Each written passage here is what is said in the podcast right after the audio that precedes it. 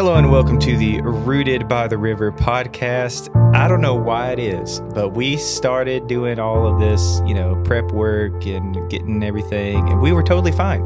As soon as we start recording the real thing, it's like we we start laughing, You start laughing. uncontrollable. It's like we're 12 years old again. It's just true. looking at each other, cracking up. Yeah. Main recording. Time for seriousness. yeah, that's right. And we can't hold it together. That's all it. right. Can't do it. Just like you know when you're in a funeral and you try to be all super serious, and then somebody does something and you borderline lose it. Yeah. So, Yeah. makes sense. Very similar. yes. B- funeral feel in here for sure. Oh my gosh. oh man, we just talked about coffee though. There's a coffee Keurig in the corner, so why not? Makes you, know, feel better. It does make you feel better. A Little uh, awesome stuff. Anyways, so uh, welcome to Rooted by the River. This is the official podcast of First Baptist Church, Savannah, Tennessee. I am Braylon Lashley, one of the pastors here at First Baptist, and I am joined by my co-host, Dr. Andrew Bosak. I appreciate that uh, that introduction. How are you doing today? You doing all right? I'm doing good. I've got some caffeine right beside me, and uh, you know we're ready to go. We've been moving couches all day, so that's fun. We've already moved some couches. Uh, ministry. That's practical as it gets there, man. Moving couches. And here we are recording the first podcast, Rooted by the River. So excited about it. So looking forward to uh, what the Lord has in store for this, man.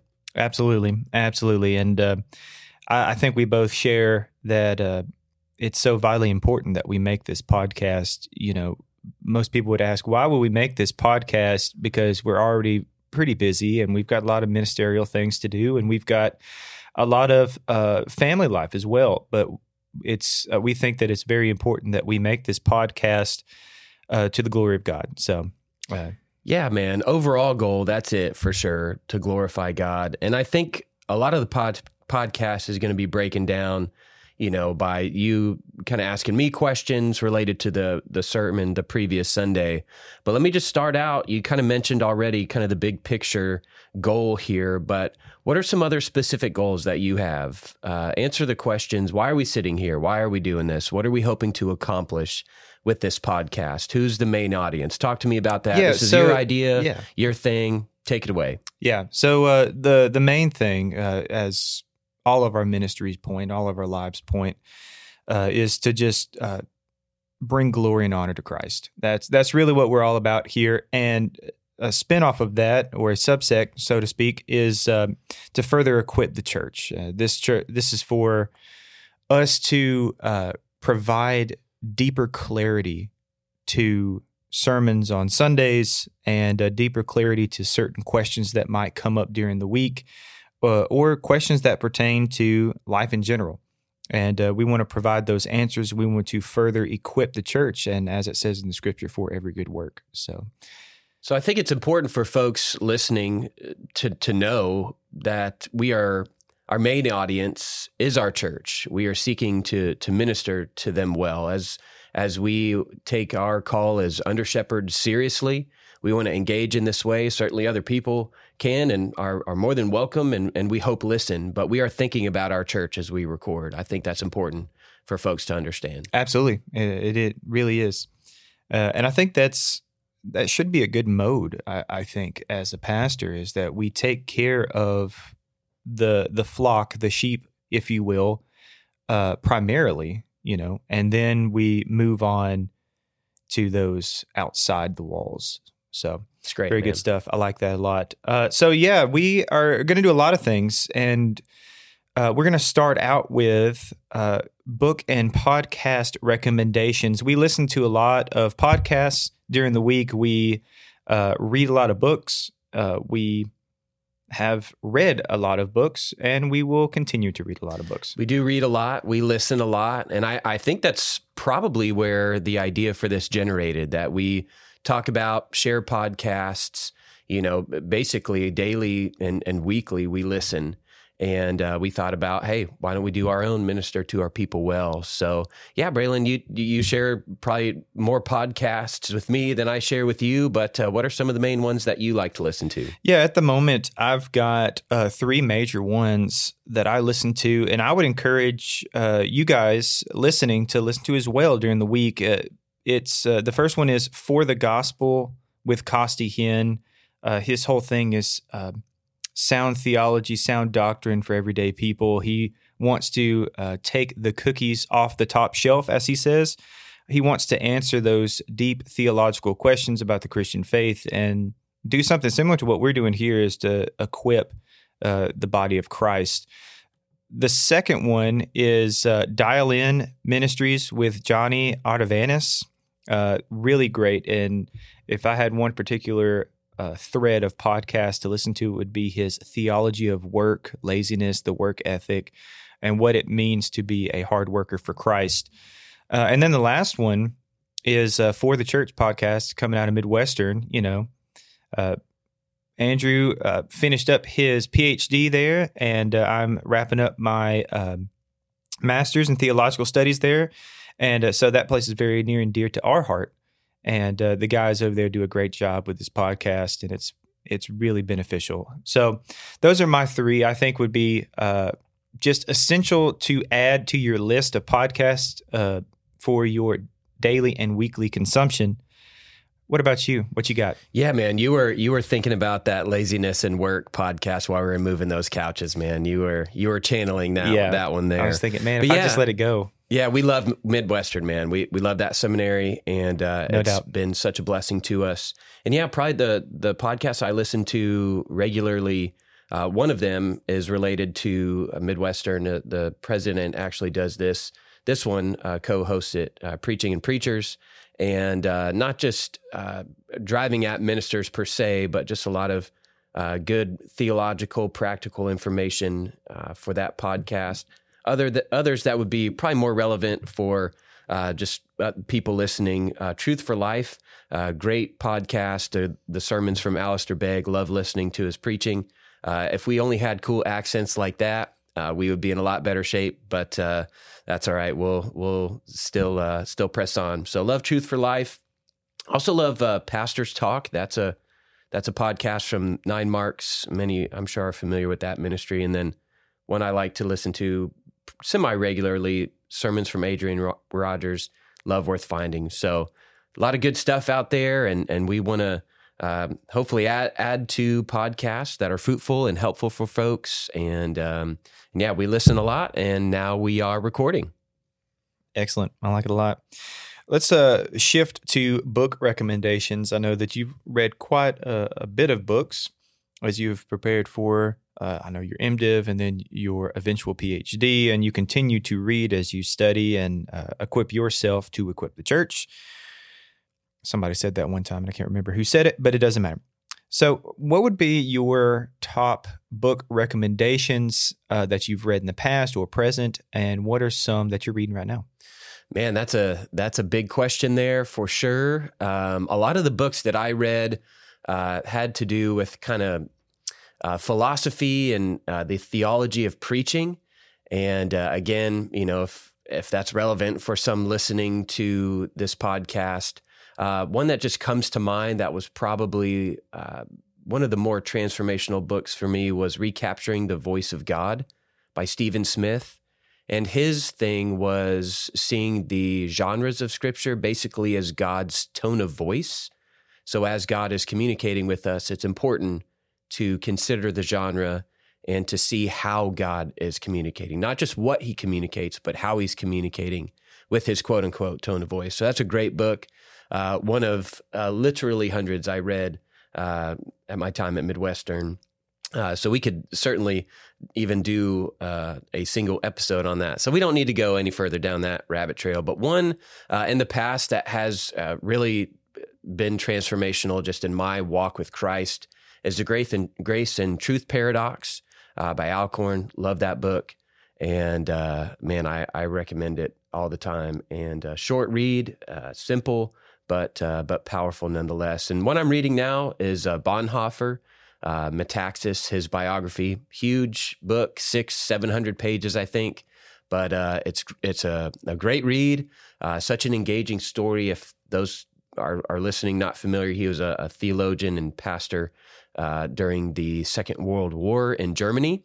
And uh, I'm getting to the place where he is just now standing up to the Nazis, where many other in the, the other folks in the churches capitulated to the Nazis. Man, he's standing up, and um, great, great book, great read. That's great, man. That's great.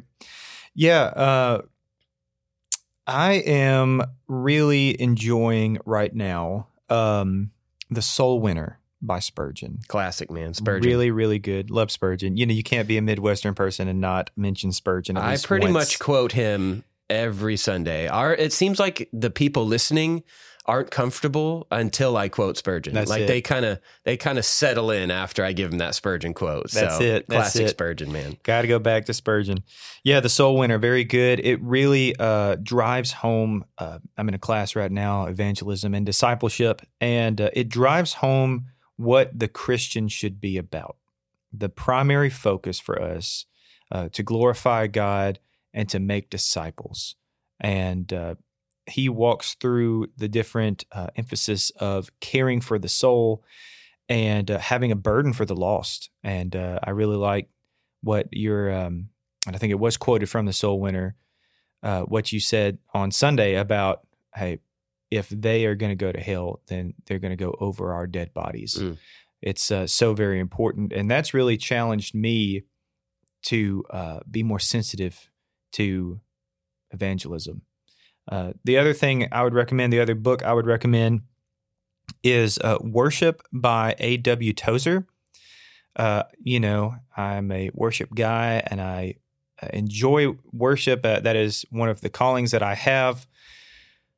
But I like to see worship played out not only in our life daily, but in the corporate worship service. That's so vitally important to us and to the unity and to um, just worshiping Christ for who he is.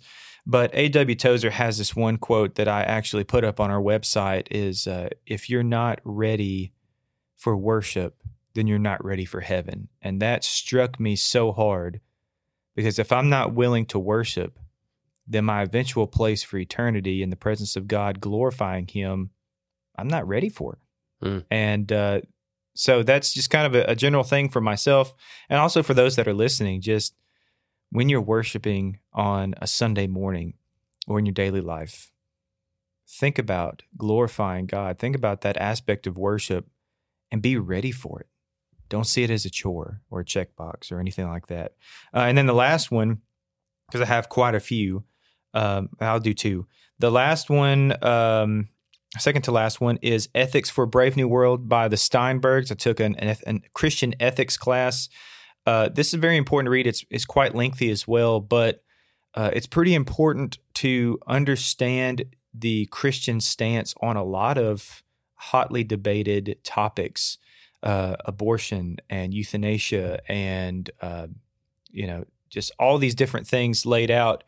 Um, the gender dysphoria, all all these things, homosexuality, uh, everything that uh, that the Bible teaches, right? We need to have an answer for that. We need to know where we stand, and uh, that book really gives guidance on how to have a good Christian ethic. And the last one is something that you have referenced multiple times in your sermons, is uh, the Screwtape Letters by C.S. Lewis.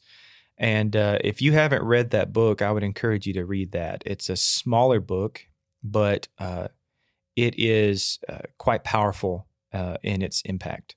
So. Yeah, man, I I love the Screwtape letters. It uh, it's a lot of uh, powerful, profound, theological, deep truths, but communicated in such a way that only Lewis could through you know letters between demons, you know, and uh, the Bible is very clear. We battle not against flesh and blood, so that book is essential to to understand the uh, the schemes as as it were of the enemy and uh, giving us insight and wisdom.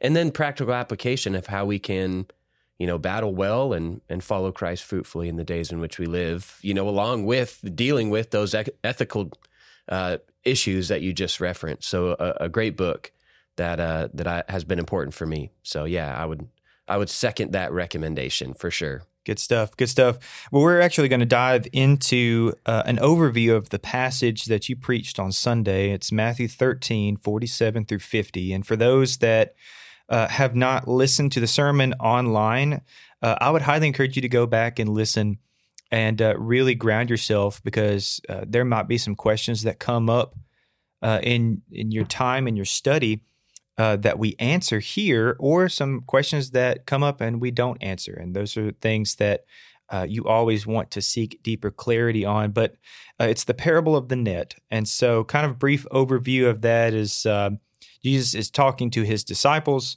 and he is using a parable to convey kingdom truths in common terms. And so, kind of walk us through a little bit, uh, kind of a brief synopsis of what you preached on Sunday, and then we're going to get into some additional questions that came up. Yeah, man, nothing like starting out the podcast journey with uh, exploring deeper some questions on uh, on hell. You know, so uh, man, I wanted to make clear as I was starting that for me, and I think it's important for the listeners to hear that um, that I approach this text and and this doctrine and this topic uh, with humility.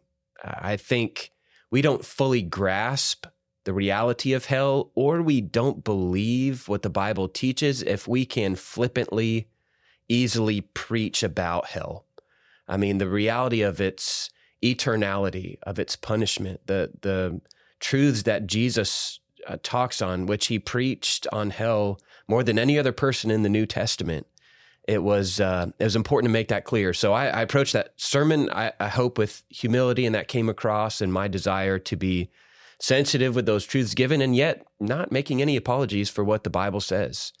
Uh, as Jesus taught on it, as the Holy Spirit inspired all of Scripture, as it is inerrant and uh, relevant and powerful for us in the present tense, we needed the information. We need the information on hell that we have today. So again, the inaugural podcast, exploring hell, uh, the the sermon a little bit more. Let me ask you this practically, and then I'll, I'll kind of give my just quick overview. If folks want to listen to the sermon, is there a link uh, related to the podcast they can click on use that yeah yeah so uh, we are actually going to put this podcast up on our website we'll put it up on facebook uh, we're trying to put it up on apple music put it on spotify as well and uh, we want to provide links to the sermon archive on our website so that you guys can just from with a click of a button go there listen to that sermon and uh, be blessed, as most people say. Yeah, well, uh, hopefully it will be a blessing for sure. But yeah, Sunday, uh, already talked about the approach. The sermon itself, uh, really, the goal was to communicate uh, the reality of hell clearly, and then to talk about our responsibility related to the reality. And we looked at this parable. I mean, it's very clear uh, so talked about uh, verses 49 and 50, which I, will go ahead and just read it. The, the text is short enough. I think we can just read it here on the podcast. It says again, the kingdom of heaven is like a net that was thrown into the sea and gathered fish of every kind. When it was full, men drew it ashore and sat down and sorted the good into containers, but threw away the bad. So it will be at the end of the age. The angels will come out and separate the evil from the righteous and throw them into the fiery furnace. In that place, there will be weeping and gnashing of teeth. So, this parable, right up my alley, a fishing illustration that Jesus uses. And as we read it, we can't help but recognize the sobering reality of hell. I mean, he's very clear about the fiery furnace, that people will go there, and that it's not just a, a place of punishment, but there's going to be weeping and gnashing of teeth, those in great regret for the reality that they're there. And uh, obviously, we use that to share the gospel with. I mean, hell to me, and I said this Sunday, is kind of that dark backdrop for the glittering diamond of a grace filled gospel. I, I, thought about that. I was at the mall in uh, Florence with Doozy, and I was sitting on the bench as what shopping with Doozy tends to look like. I'm sitting yeah, outside of the store on the bench, yep. mm-hmm. and uh, I'm across from a jewelry store, and uh, the the customer walks up, uh, points out this particular necklace that he wants to look at. Uh, probably I made the assumption for his significant other. The person working pulls out the necklace. I can't really tell what it is until she draped it across this dark felt backdrop. And what it did was it made that diamond necklace pop. And to me, that's that was a great illustration on what hell can be. And hell doesn't necessarily give us an idea of how mean or vindictive God is. It really should show us how gracious and loving and how kind He is, that He's given us a way out. Though we deserve a place of eternal punishment, yeah. in His grace, He's given us a path to glory. So uh, yeah. it really shows us the gospel clearly. Absolutely. Yeah, and and I think that's uh, that's another thing that Spurgeon says in the Soul Winner is you have to preach on hell. The totality of the gospel hinges on the realization of who we are and our destination without the grace of God and and faith in Christ. So uh, spot on as per usual. So I want to ask you a couple of questions that came up in uh, your sermon, came up as we were thinking through this. Uh, the first question is this: Why this parable talks about how the angels actually separate the good and the bad fish.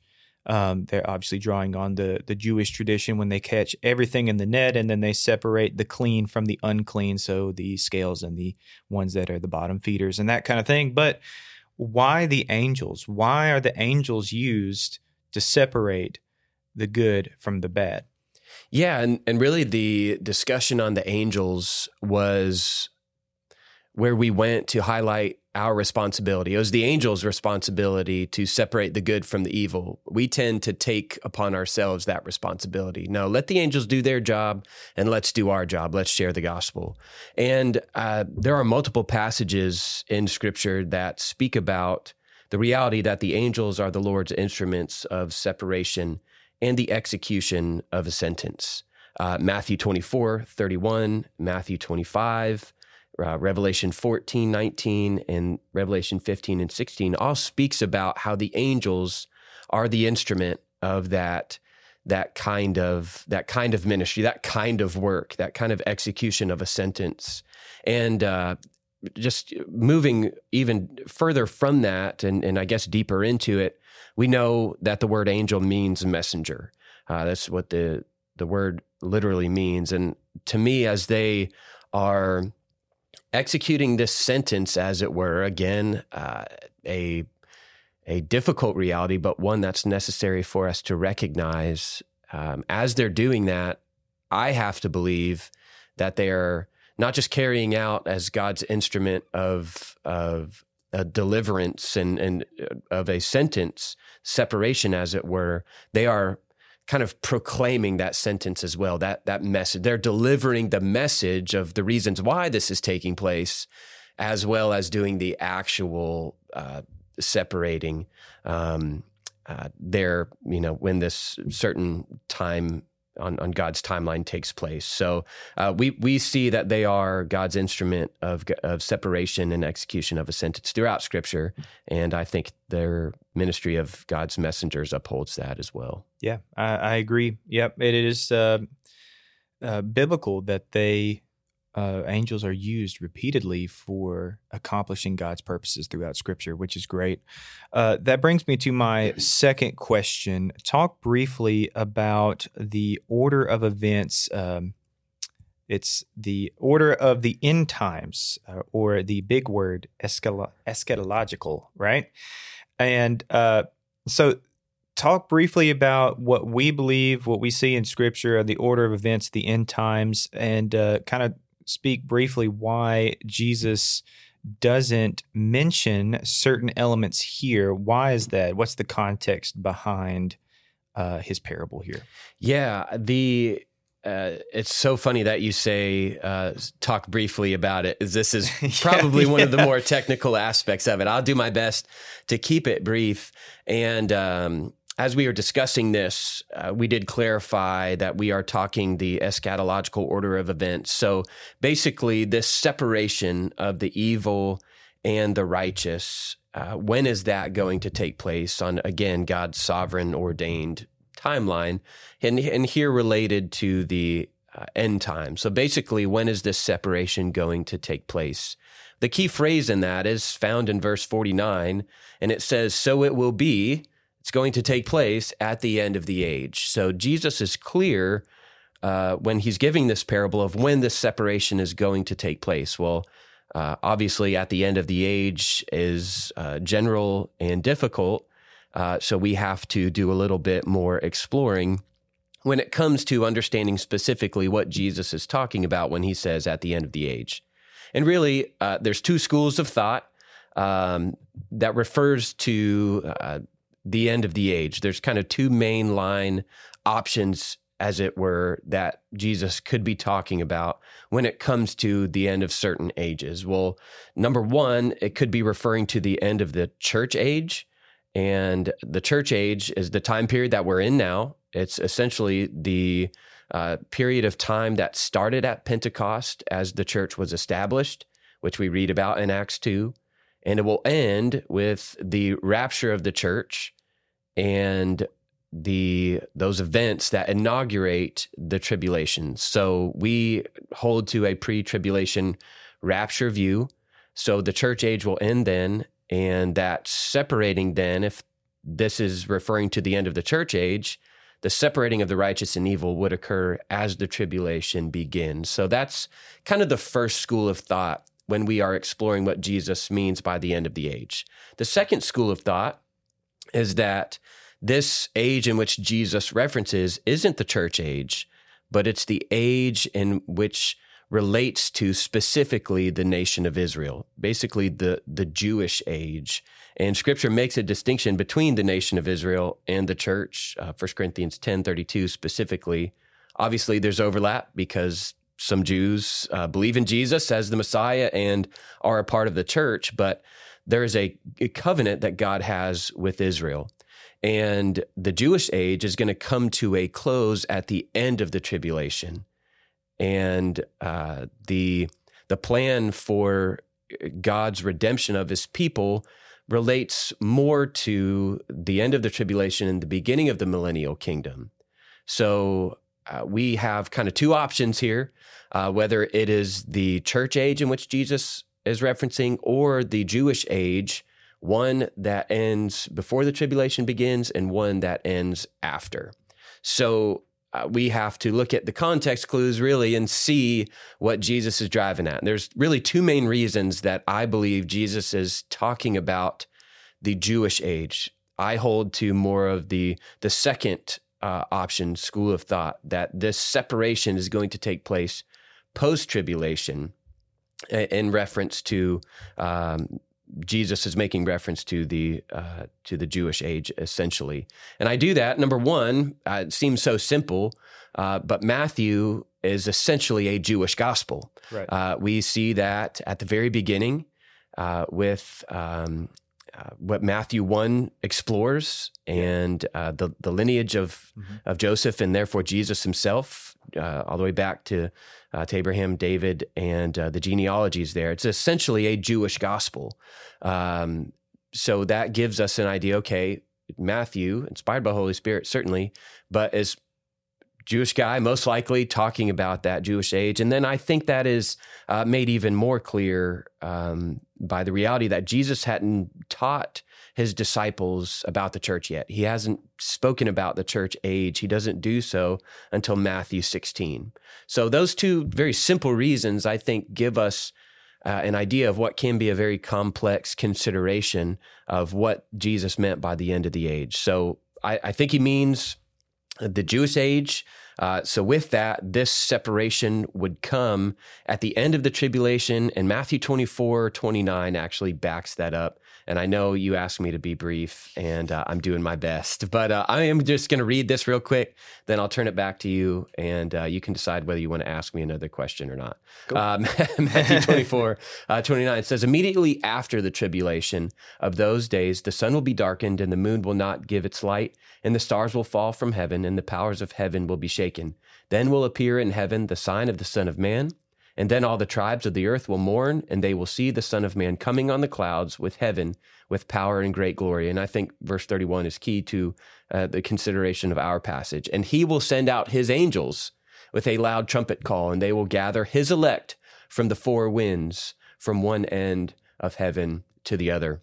So, verse 31 of Matthew 24 makes it clear that he sends out his angels there to separate, uh, to bring out the elect, I think, uh, gives us an idea again of of what the order of events will be with this particular separation. Very good. Very good. Yeah, I think you really hit the nail on the head there uh, on the importance of proper uh, contextualization and uh, hermeneutical principles because it's so important that we see the Gospel of Matthew from the Jewish perspective, which is the target audience, right? So that it makes a lot of sense there.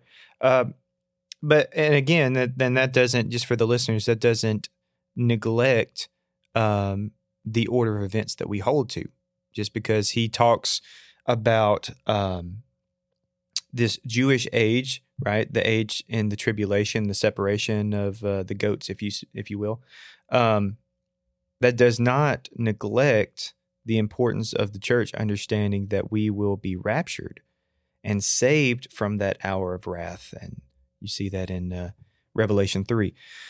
Uh, so let's move on from that. Is uh, we they talked a, a, little bit about the separation being cast um, into this lake of fire, uh, and inevitably, one has to think, and we've always, you know, we a lot of times I've grown up and said, hey, you know, hell's a real place. I understand hell's a real place.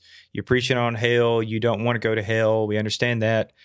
Um, and then you see here that there is a distinction here. There's a distinction between uh, this hell or holding place, so to speak, and then the lake of fire. So I wonder if you could talk briefly about the difference between uh, the hell or um, Sheol or Hades, so to speak, here and then the lake of fire where judgment will be enacted.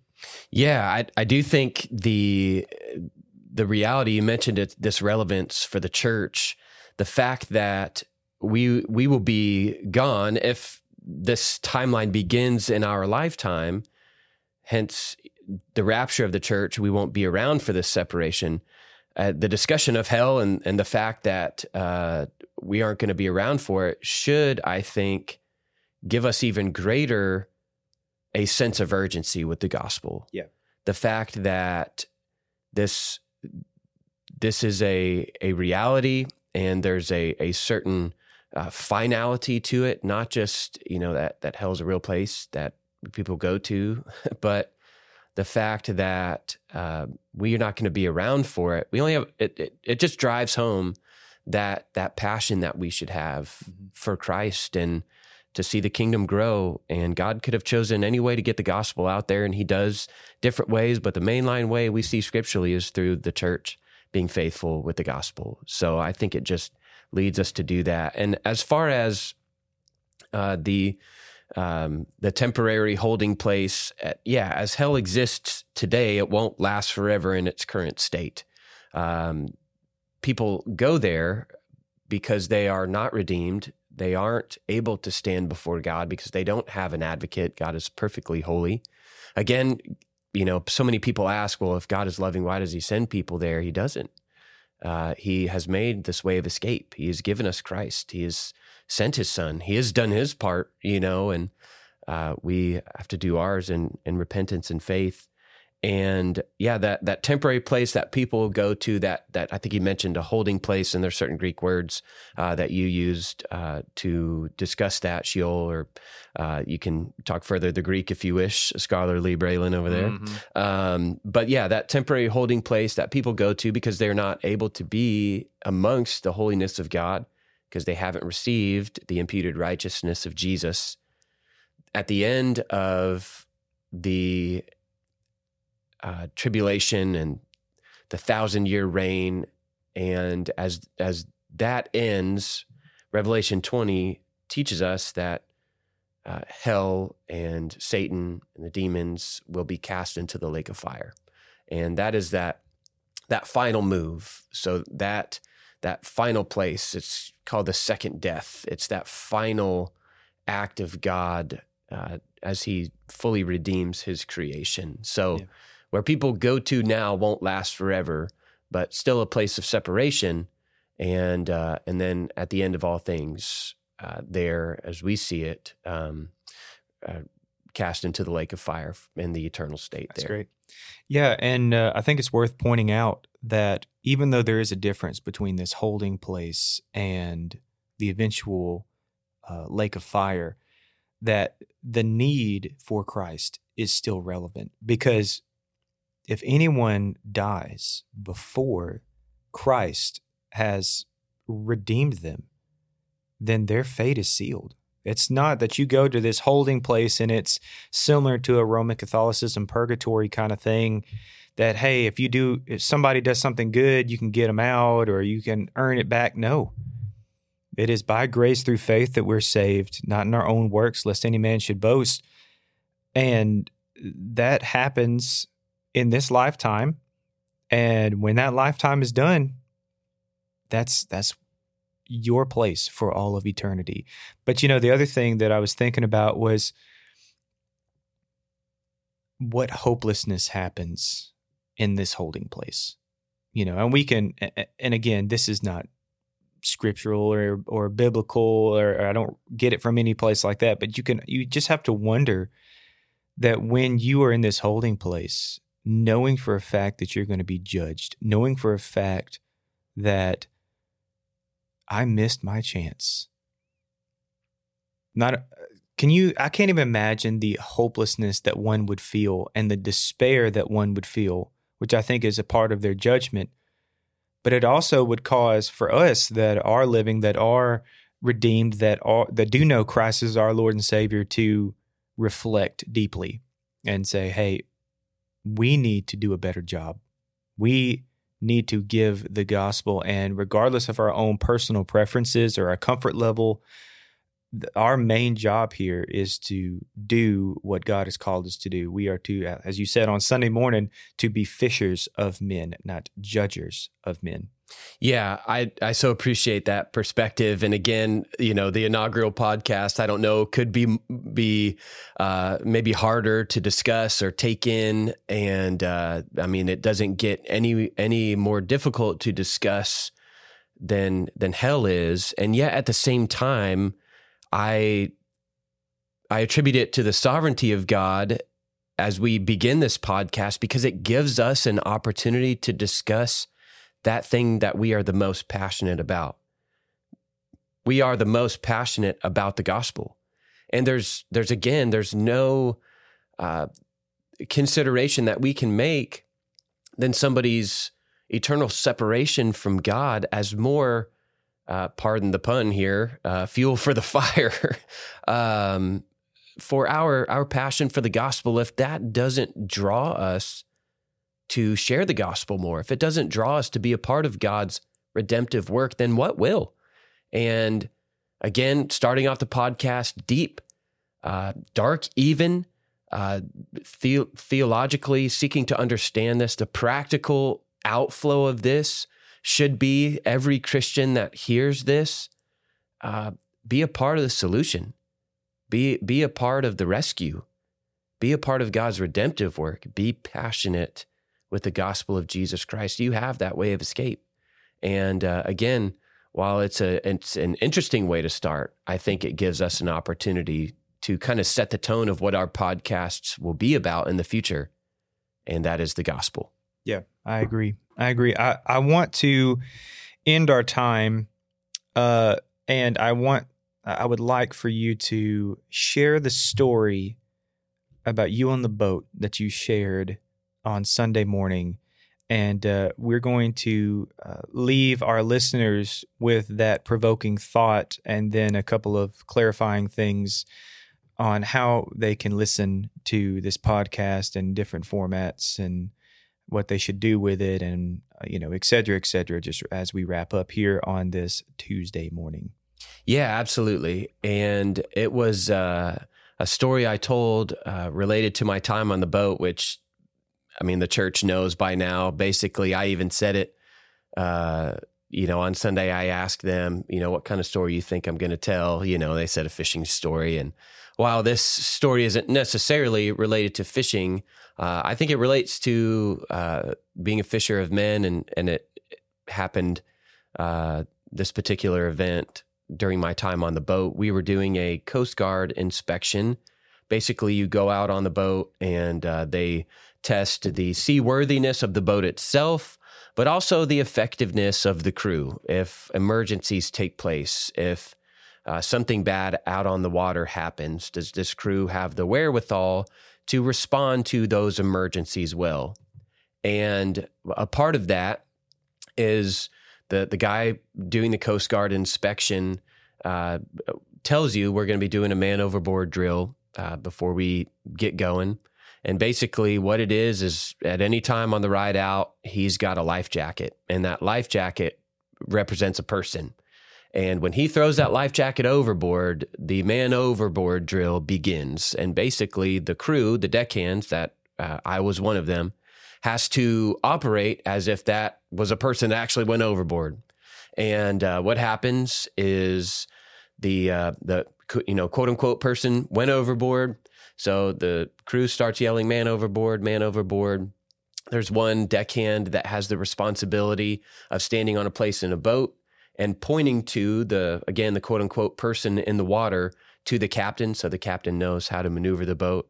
And one of the other deckhands has the responsibility to throw the ring, the the life ring, uh, the float, the emergency float to the the person that's in the water. And it was my job to throw the ring. So again, that life jacket went over. We started yelling "man overboard." The other deckhand got into place and started pointing at the life jacket.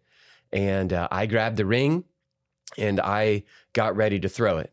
Well, we uh, had moved pretty far away from the life jacket, even though, you know, we, I mean, we're going about 20 miles an hour in that boat. And he, um, you know, got a pretty good ways away from the life jacket. So we're backing down, getting closer to it. And I'm holding the ring and I'm waiting. And I'm waiting to throw this ring because I want to get a good throw. I want to get uh, the the ring as close to the the person as possible. Uh, so I'm waiting and I'm waiting. Finally, we get close enough, and uh, I throw the ring. I feel great about myself. It was a perfect throw. If this was a person, they could have caught the ring and they would have been all right. So we end the man overboard drill, and the Coast Guard guy comes to me and says, You know, if I was this person and I just got rescued out of the water, uh, you know what I would do to you? And he, you know, had kind of a, um, a pretty serious look about him. I said, "No, what what would you do?" He said, "I'd punch you in the face." So I kind of bowed up a little bit. I'm like, "Well, I'd I'd probably hit you back. What's up? What's going on?" And he said, it, it, well, he didn't really say it. He tried to communicate it through his punching statement.